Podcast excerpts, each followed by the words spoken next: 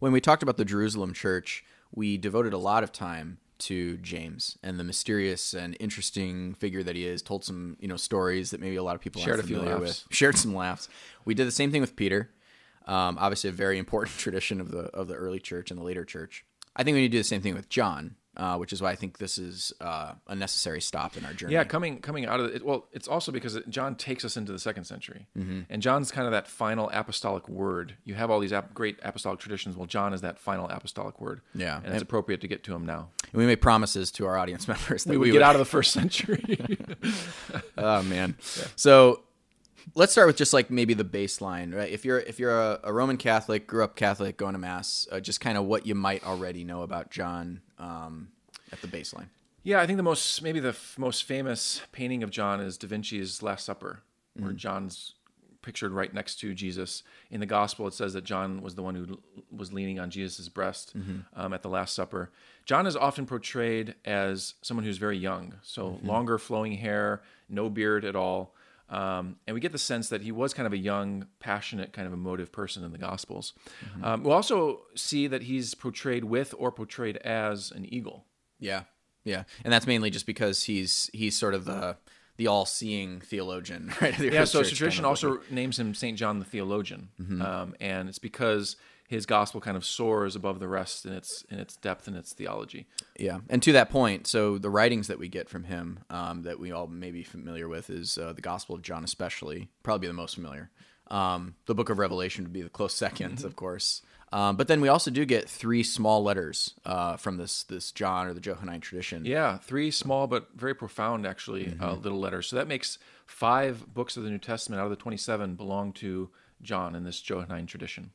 Yeah, and when we were talking about the Jerusalem Church and the Jerusalem Council, Paul, um, we mentioned that that John was considered a pillar. So in, in St. Paul's letter to the Galatians, he names uh, Peter, James, the Lord's brother, and John as the pillars of the church, reputed to be pillars of the church. And you definitely see that in the early chapters of Acts. Um, the first pillars of the church were Peter, James, son of Zebedee, and John, son of Zebedee. So the 2 brothers were part of the pillars. And then uh, James is martyred in year 42. And you see that's when the Lord's brother, we said, steps into this leadership position in Jerusalem. But so John is there since the beginning as a pillar of the church. Yeah, yeah. So it makes sense that we would have to devote some time to him. Um, I think so. That that's a good baseline knowledge. So it's, but it's it's more interesting and, and mysterious and textured than that. Yeah, there's and I so, think that's there- what we really yeah. There's so many great traditions about John, even just deriving from the second century after he, he passed away. Um, but you always still feel he's there's this mystery that's still there about him, even though we have a lot more on him Mm-hmm. Yeah. um, than perhaps other apostles. You still feel like I can't quite get him. I can't Yeah, quite grasp. there's still a lot of question marks Mm-hmm. even after you study him, and uh, and a lot of unknowns. So if we can get everybody totally confused, that we would That'd have be done our we'd job. have done our job. Yep, Yeah. exactly. so so we start off with John's story. What is John's story? Where is he from? You know, so he he he comes from um, a little town just around the area of Bethsaida. His father is Zebedee, is his name. His mother is Salome. Um, and where we learn that actually is if you look in um, the crucifixion narratives of Mark's gospel and Matthew's gospel. If you do a comparison work there, you'll see that in uh, in Mark's gospel, Salome is mentioned. Um, in Matthew's gospel, Salome is not mentioned, but what you do get is, you know, that we have Mary Magdalene is there, Mary, the mother of James and Joseph, and then it says, and the mother of the sons of Zebedee. So that's how, boom, you make the connection. Okay, so it's Salome. So um, they they own a, a pretty thr- like a thriving fishing operation. Yeah, it seems so from the Gospel um, of John itself. Uh, so Zebedee, their father, owns the fishing business.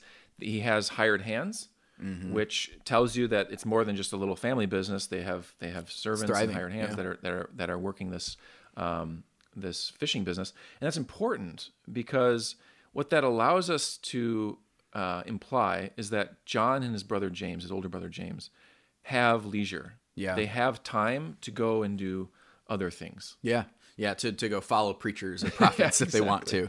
Um, but you know, and to the to the Salome point, to put a little more flesh on that, um, Salome kind of makes us think that he has a connection to the temple, right? He does. So, yeah, Sol- mentioning Salome is significant because we can also connect Salome with Elizabeth, um, John the Baptist's mother.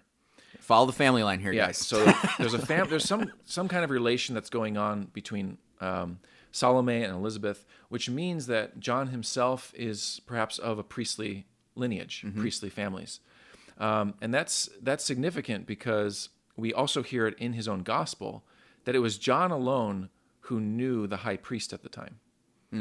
So it seems pretty likely that John is of a priestly lineage. But he has time to maybe go back and forth from Jerusalem back home to work in the fishing village, back to Jerusalem to serve as a priest, maybe. Um, but he also has time to follow somebody, and that is John the Baptist himself. Right, right. So because of uh, again, because of the hired hands, the leisure, he might have the time with his brother to be following around with John the Baptist, um, who might also very well be a relative of Well, well, exactly, and it's and it's actually implied in his in his gospel. So, in John's gospel, there's John likes to leave himself out of it by by not naming himself. He'll always refer to a disciple or to the disciple whom Jesus loved or the disciple on Jesus' breast. It's all referring back to him. He just doesn't put his name. So we hear in the gospel, uh, chapter one, verses uh, thirty-five to 42 that John the Baptist is preaching and there's two followers who are following him. John goes on to name one of the followers, but he doesn't name the other one. And So Yeah. it's kind of in line. So Andrew was the other one, and then there's John. That's interesting because it's it's probably himself who he's speaking of, right? This other unnamed disciple. So John the apostle was most likely um, a follower of John the Baptist. It's also interesting that he names Andrew as his kind of buddy, Yeah. who is also following John the Baptist. Remember, Andrew is also a fisherman, the brother of Saint yeah, Peter. and, and this whole area of Bethsaida, this is where Peter, Andrew, James, and John, both of their families are running a thriving fishing business. So they would have known each other. yeah, they definitely would have known each other. Um, it's a, it's a, it's significant, I think, at this point to um, hone in on the fact that he's young. I think it's important because from a very early age, he's drinking in, we can say, Essene Jew, Jew, Jewish theology through John the Baptist, um, which then later he will color by following Jesus, you know, kind of fill it in. And, and so if you really wanted to just go and read John eventually, like we'll talk about in the next episode, having those two, you know, in your mind, those two influences kind of opens up the gospel for you and opens up his thought. But it's important to note that that's what he's being formed by at this early phase. And, and of course, being young, he, we get hints that he's a little rambunctious. Yeah, right? well, there's he's passionate. He's motive. There's a there's an episode in uh, Luke chapter nine where he's upset that people aren't following Jesus. said an episode like on, on Netflix or in this episode, John says, you know, asks Jesus, "Hey, can we call down fire from heaven on them because they they didn't they listen, didn't they yeah. didn't listen to the gospel?" And it says that Jesus turned to him and rebuked, rebuked him right away. So John is kind of this almost has this zealous character, perhaps getting it from John the Baptist. Mm-hmm. Yeah. John the Baptist himself is a very zealous character. Yeah. Um, so he carries over that kind of emotion and passion in his own ministry, and then Jesus rebukes him at it. Yeah, and then even in, in another episode is when um, they ask what you know if they consider his right or his left. Jesus is right and, and his left when he comes in his kingdom. Yeah. you know. Yeah. Um, And- yep. And, then Jesus- Jesus says, like, "Can you drink the cup that I'm gonna drink?" You know. So it shows that they're a little bit assertive. They're they're passionate. Um, and so then they Jesus gives them the name Sons of Thunder. Right? Sons of Thunder for that reason. Yeah. So um, the other thing is that John is, for his formation purposes, he's there for all the major events of Jesus' ministry before and after, even. I mean, he's there. If you, if you really draw it out, he's there following John the Baptist as, as one of the inner circle. Like John is part of this inner circle of John uh, of John the Baptist's followers. Yep. Um, from there, he goes and follows Jesus. He's there for the the transfiguration. He's there for the trial. The, he's, He's there the for crucifixion. he's there for the Last Supper. He's, He's there, there- for the crucifixion. All the major events in Jesus' ministry, John is present at He's the first one to enter the tomb during the uh, yeah, at the resurrection. to get to the tomb. Yeah. um, he's uh, he's there even at like Pentecost, Jerusalem Council. He's there, man. You know, for all I- of it. and I think the point of us bringing that all that out is to say there's this narrative among History Channel theologians that that the that the early apostles were poor, they they weren't Yeah. great thinkers and all that. But if you look at somebody like John, who had leisure, Mm-hmm. who studied, who studied, think about him as studying the law, perhaps because Mm-hmm. his father has some money. Maybe he studied the law in the synagogue. He was a follower of John the Baptist. He listened to the great prophet all the time. Then he's a follower of Jesus. At a young age, he's being shaped and formed with all these theological influences. Mm-hmm. Yeah. And no wonder he's the eagle. No wonder he's John the theologian who soars above the rest. Yeah, yeah. So I mean, it makes perfect sense then that he would emerge as a pillar of that early Jerusalem church, as as Paul points out. So, the last time that we see him, though, so if we look at the first history book of the church, which is the book of Acts in the Bible, John disappears in the narrative after Yeah, Acts he chapter does. eight. He in Acts chapter eight, he goes up to Samaria with Peter to preach the gospel, mm-hmm. and then he kind of just is gone. We don't Mm-hmm. hear from him again, and the, and the story begins to focus more on Peter, and then certainly more on Paul's uh, missionary journeys. Okay, and so we'll pause there. So John in Samaria in the book of Acts, uh, last time that we hear about him. Now at this point, for those of you who uh, remember R.L. Stine's Goosebumps, uh, choose your own adventure. you get to choose your own adventure. so either John dies early at some point here after the Acts chapter eight, um, martyrdom, what have you, or option two, he lives to old age and eventually gets to Asia Minor. Yeah. So speaking to that, the first tradition that he maybe dies younger, you, you go back to that verse in Mark and in Matthew where where they're asking Jesus, "Can I be at your right? Can I be at your left in the kingdom?" And Jesus says to them, "Well, can you basically drink the cup that I'm going to drink?" Referring to his death. So basically, can you be killed and martyred the way I'm going to be killed and martyred? And of course, their answer is yes. Yes, we of can course we can. yeah. You know, the passionate uh, Zebedee brothers. Of course we can. And Jesus says, "Well, certainly you will. Uh, you will drink the cup that I'm going to drink." Yeah. So the implication there is that they're bo- they're both going to die. Mm-hmm. Um, so you have this kind of early tradition, in, even in the Gospels itself, the Synoptic Gospels, that Mm-hmm. uh, perhaps John died early. Yeah. So in John's gospel, however, at the end, there's maybe a little pushback against that because you see that that Jesus implies that John is going to live longer than Peter. Yeah. Well, eh, but but also that Acts doesn't record John's martyrdom is suspicious because it does record his older brother's martyrdom. That's a good point. So James James the el- elder uh, dies in 42 is killed uh, martyred. And so Mm-hmm. to not name also John's martyrdom would be a, a little odd. Yeah. Um, so okay, he disappears in Acts chapter eight, but but perhaps he goes somewhere. He goes to Ephesus. So I think uh, we're gonna we're gonna show that the, the the evidence is stronger for the second tradition that John lives on. Yeah, because the proponents of the tradition that John dies early, what they what they do, and this is actually this go this goes as far back as Eusebius, um, the early church historian of the fourth century. Um, he zeroes in on a fragment of another father. f- Stay with me in the early second century, whose name was uh, Papias. Yeah, Bishop of Hierapolis. So he's the bishop of Hierapolis in uh, Asia Minor. Mm-hmm. Now, in Papias' own writings, so in, in a fragment that we have, he's talking about how it was his custom to go whenever he would meet somebody who knew the apostles or the elders or the people who followed the apostles. He would ask them, "What did he say? Mm-hmm. What did he say?" And he would write it down. And in fact, Papias had like five books that are lost. yeah. But um, he says, Now, if by chance someone who had been a follower of the elders would come my way, I inquired about the words of the elders. Now, listen, he says, What Andrew or Peter said, or Philip, or Thomas, or James, or John, mm-hmm. or Matthew, or any other of the Lord's disciples. Now, listen to this. And whatever Aristion, or the elder John, and the Lord's disciples were saying. See, and so Eusebius zeroes in on that. And Yeah. he says, See, there's an elder John and and that's distinct from John Zebedee. Mm-hmm. So the people who would say that John Zebedee, th- this tradition, the Matthean and the Markian tradition, that he dies early, they would say this elder John is really that that older John who's writing the Who gospel. takes over the Johannine tradition? Yep, mm-hmm. exactly, and writes all five of those documents we've already mentioned. Yeah, mm-hmm. But the tradition is is too strong, right? That too that strong in the Zebedee, second century, That yeah. Zebedee makes it to Asia Minor because um, if you look at the connection of another saint, Saint Polycarp, uh, who's the bishop of Smyrna in the second century, Irenaeus, you know, knows of Polycarp very well, and he says that Polycarp like told it, like he he knew John out here, you know, so he's a companion of John in Asia Minor. That places him at least there. But then you come to Saint Justin Martyr in the mid second century, who in his one of his writings, the dialogue with Trypho, he's mentioning he's talking about Ephesus. And he says that John was with us Yep. in Ephesus. Um, so there's another attest, attest to it. The other thing is that you have Cerinthus. Um, he's an arch heretic of the second, early second century. Um, we get stories about. he's active in Asia Minor. yeah, he's active in Asia Minor, and he was one of John Zebedee's uh, biggest opponents. Yep. Um, so again, placing John in this area. Yeah, and then you also get uh, maybe most importantly, Yeah. uh, um, Polycrates, the bishop of Ephesus.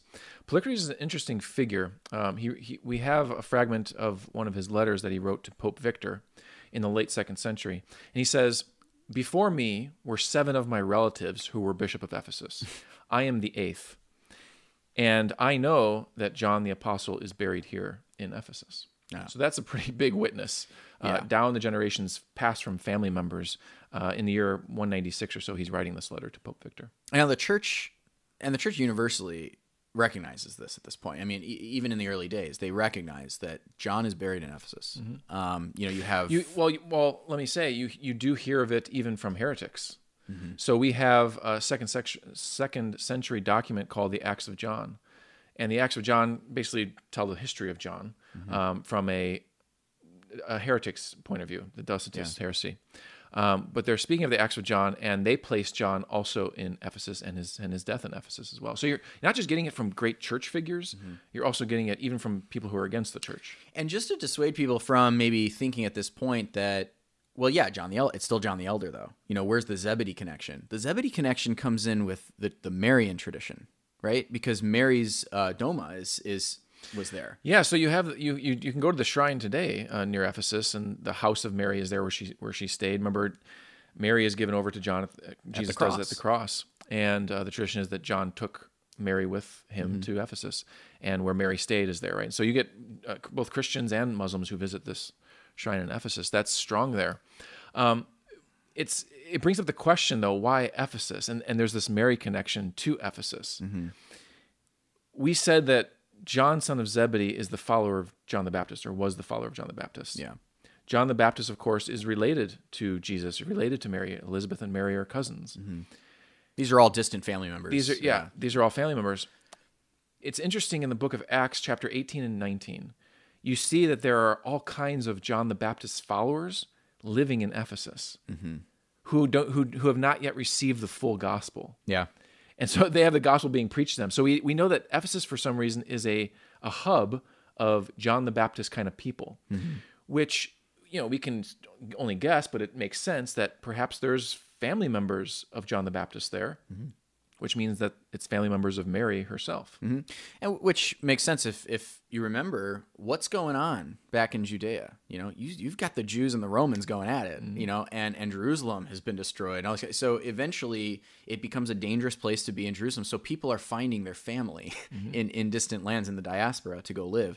So again, it would it, it would lend credence to the idea that John and Mary would settle in a place for a while at least to settle in Ephesus Yeah. where they have kin, um, potentially, but also uh, fellow travelers, right, of John the Baptist. Now, these would be John the Baptist. see, So, John Zebedee was a very close. He's part of the inner circle. I think we had mentioned, and and the people out here in Ephesus didn't hear about like the Holy Spirit or any of these kinds of things. You know, that's what it says in Acts. Like we didn't know there was a Holy Spirit that we had to be baptized into. We just know of John the Baptist. You know, so this is sort of the loose followers of John the Baptist. So it's ripe. It's a ripe place for John to do some ministry, um, and so that lends credence to the the Ephesus thesis. Well, it's also a safe place for Christians because Yeah. in you know when Paul writes his letter to the Ephesians, you don't get the sense that there's great persecution going on. You don't get the sense that there's uh, sectarianism happening within the city of Ephesus. Um, you know, it, it, it and in the book of Acts, when it says that Paul is leaving Ephesus, they're crying and wanting him to stay. It's safe here. Um, it seems like there's a united front in the city of Ephesus. All the elders, it says, were gathered around Paul and crying and weeping and seeing him off as he went back to Jerusalem. So it just seems like Ephesus is a good place to be uh, if you're a Christian. There's also a, a thriving synagogue there. Uh, Of course, so so the, the ongoing debate between Jesus believers and and non-Jesus believers among the Jews. Yeah. So then I think where we would land, and this is just our opinion, um, feel free to disagree, is that to solve this issue of did John die early or did he go to Ephesus, we would just say there are two Johns. According to Papias, there are two Johns. There's John Zebedee, John the Elder. What connects them is this relationship of discipleship, most likely. That John the Elder is a disciple of John Zebedee in much the same way that Mark becomes kind of Peter's interpreter, John Mark. Um, so, what we would postulate is most likely what's going on here is that the Gospel of John is written by the hand, the physical hand of John Elder, but he's relaying obviously John Zebedee's Well, and the- preaching. and the, gospel itself tells you that. yeah, tells you that the the, the, disciple who told us who told us these yeah. things is, is true. So you get the sense that there was somebody compiling the gospel at least. Mm-hmm. That could be John the Elder. You have scholars who mark out differences in terminology between the three letters and then the gospel itself, Mm-hmm. and then the terminology of revelation and the gospel itself. So it- it's very likely that that John the Elder carries on the Johannine tradition in writing the letters, because of course he refers to himself in the letters as John John Elder. the Elder, John Elder, John the Presbyter.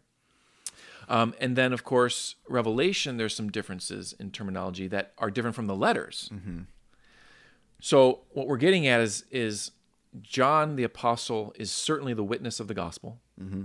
relays it to John the Elder. John the Elder is perhaps the writer of the letters, but I think we would say that Revelation, mm-hmm. it- it- maybe most parts of Revelation, are actually the apostle who wrote it as well. Yeah, yeah. And there's a lot of indications when I read it too. It's like there's a lot of indications of that background again of um, an Essene theology as you know as brought to John Zebedee by John the Baptist because you get even you know the, the vision of the 144,000 where he says they're all dressed in white and they have the seal upon their foreheads. Well, Essenes dressed in white when they worshipped. You have that whole narrative of where um, the woman is chased out into the wilderness by Satan, uh, which is referred to as like Israel. Yeah, but it's but the question is of what happened with the yeah, the, the question Essenes. is when did that happen? It's not back in the 40 years in the wilderness with Moses. It's most likely the Essenes when they had gone out into the wilderness.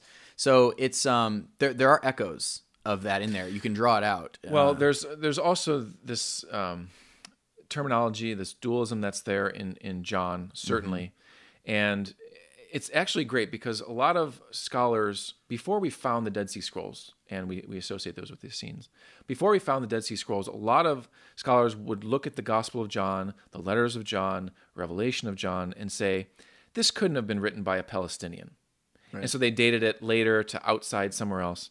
But now that we know that a lot of that Essene terminology and ideology is also found in John, mm-hmm.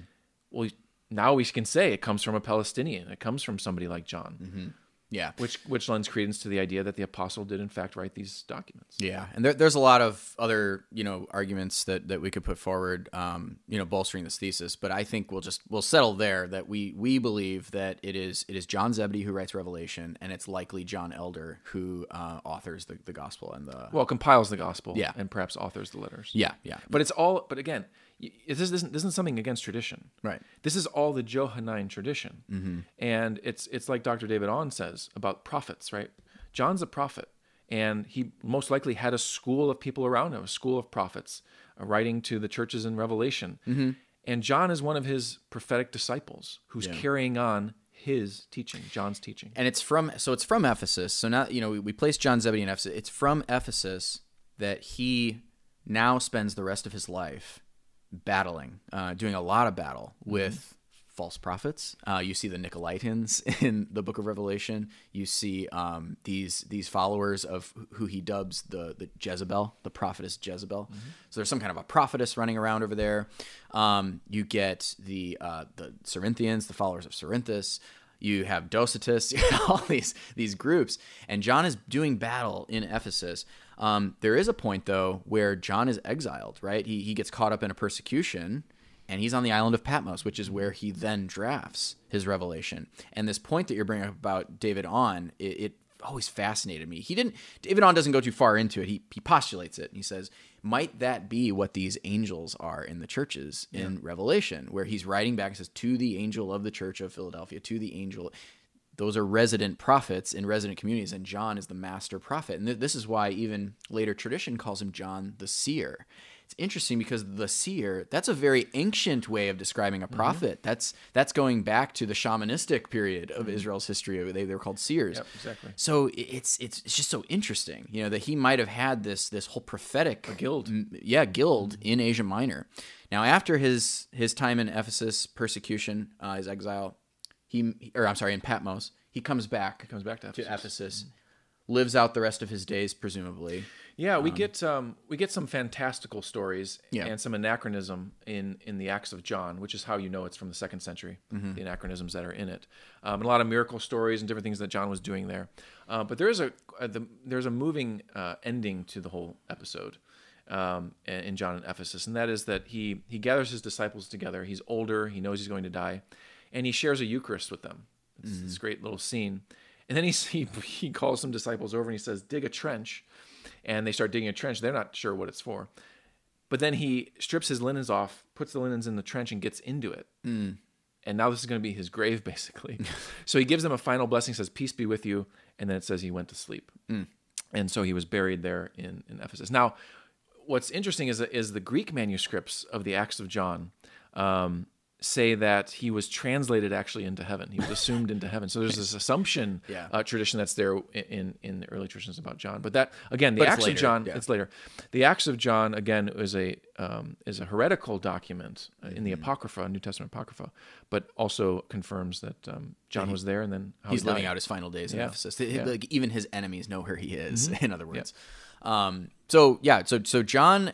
What's great about his, him being this bridge character is that these very groups that I mentioned to you, um, you know, the Cerinthians, the the, the Docetics, these are the same heresies that the early second century fathers are going to still be dealing with after John's death. So that's why John is sort of this this bridge character because he he becomes sort of the first the first apostle to have to deal with strange ideas emerging Yeah, from he's kind Christian of the community. arch apologist, the Yeah. first arch apologist for Christianity, encountering these strange ideas, and he gives us his eyewitness testimony. Yeah, and and this is what we'll see in this 500 year history uh, narrative that we're drawing out is that the church usually lives with a certain amount of plurality until it hears something that's foreign to the rule of faith that it received, and it says no. Yep. But see, no is not enough. The ch- when the church says no to something, it then has to say, yeah, but what then? Yes. And then that's how the church now defines its doctrine. Well, that's what John is. John is the first loud and resounding no to certain things. And that's contra, again, History Channel history, like the, the Crossans of the world, who are like, you know, they just celebrate the diversity in the early, the earliest, you know, uh, church with the Gnostics. The Gnostics were actually great Christians and this kind of stuff. No. John is that figure that you zero in and say, but what about John? Because John is the one who says no, you know? Um, and, and you know when we looked at James, Peter, um, I loved like some of the stories that you brought up about about James, especially uh, through Hegesippus. I want to do the same thing with John because it's like every Catholic boy's dream, you know, to almost be like, "Ah, what was it like really to be around the man, to be with him? Um, we have maybe more cute stories about like the James and the Peters of the world, but John has some too. Yeah. that I think are worth relating. So I think the first one is like the the Cerinthus bathhouse um, narrative. Yeah, so you get this this story in uh, preserved in Eusebius, the fourth century church historian, and he's quoting Irenaeus, and Irenaeus says, "I myself saw Polycarp of Smyrna in his early years, for he lived a long time and was very old indeed when he laid down his life by a glorious and most splendid martyrdom." He then says, "And there are people who heard Polycarp describe how John, the Lord's disciple, when at Ephesus, went to take a bath." But seeing Cerinthus inside, rushed out of the building without taking a bath, crying, Let us get out of here, for fear the place falls in, now that Cerinthus, the enemy of truth, is inside. I love that story. I love the story because it shows the two the two aspects of John's personality that we just said that he's the first no to to heretics in calling someone like Cerinthus the enemy of truth. Mm-hmm. You know, so he's clearly defining the truth line. But then further, he says something queer where he says, you know, for fear that this place will cave in, you know, that, that in other words, that God will strike it down because he's in here. That shows a very prophetic side of John. yeah. So it's almost like that. That's John. You know, that's it's, belie- it's believable too, right? Because he was the one who wanted to call down a fire from heaven.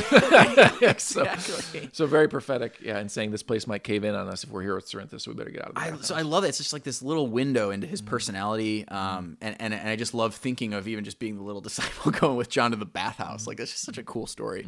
But then there's another one too, right? About um, about how John, in his later days, wore the mitre. wore priestly garments. So, again, Bishop Polycrates, um, he says, he says, in Asia, great luminaries sleep. He's writing to Pope Victor, who shall rise again on the last day, the day of the Lord's advent, when he is coming with glory from heaven, and shall search out all the saints, such as Philip, one of the twelve apostles, who sleeps in Hierapolis with his two daughters, who remained unmarried to the end of their days. while his other daughter lived in the Holy Spirit and rests in Ephesus. Again, there is John, who lent, leant back on the Lord's breast, and who became a priest, wearing the mitre, a martyr and a teacher. He too sleeps in Ephesus. Hmm.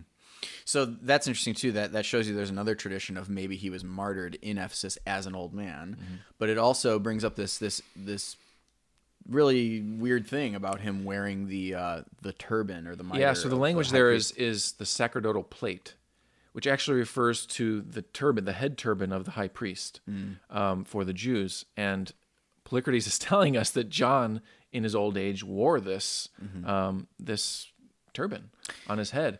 So again, we go back to the connection between Salome and Elizabeth. This these kind of priestly families that are there. Was John part of the priesthood Yeah. that went back into Jerusalem and then in his old age continued to wear priestly garments? We heard the same exact thing with James the Lord's brother. Yeah. Wearing the linens of the priests. Yeah. Going into the temple on his knees. Same kind of thing is being told here of John. What I like about John doing it though, as opposed to James, is the temple's gone at this point. Mm-hmm. So you know, I, maybe there's maybe there's some Protestants listening to our channel right now who are thinking like, okay, guys, like enough. Okay, like the apostles aren't walking around wearing mitres. Okay, well, first maybe the word mitre is the is the is the difficulty, but we're you know the the the priest mitre is more of like a like a cloth turban. Mm-hmm. Okay, so. John is continuing to say, in a, in, a, in a way, by wearing this, not drawing attention to himself, but he's drawing attention to a fact, and that is that, yeah, maybe the temple in Jerusalem is gone, but the priesthood is not gone because the temple is still here among us, the Christians. I like that. You know, it, it it's whether it's true or not. Um, I think it's. I don't think it's outlandish, you know, to consider that that would be the case. All right. So in the next episode, what we're going to do is we're going to go through John's Gospel. We're going to talk about the major themes, um, and then how, basically how it relates to the synoptic tradition of uh, Matthew, Mark, and Luke. And then there will be a third episode after that where we talk about the first heresies. We kind of alluded to them, but in that episode, we're really going to dive into what was the first her- heresies that this last apostle encountered. Yep.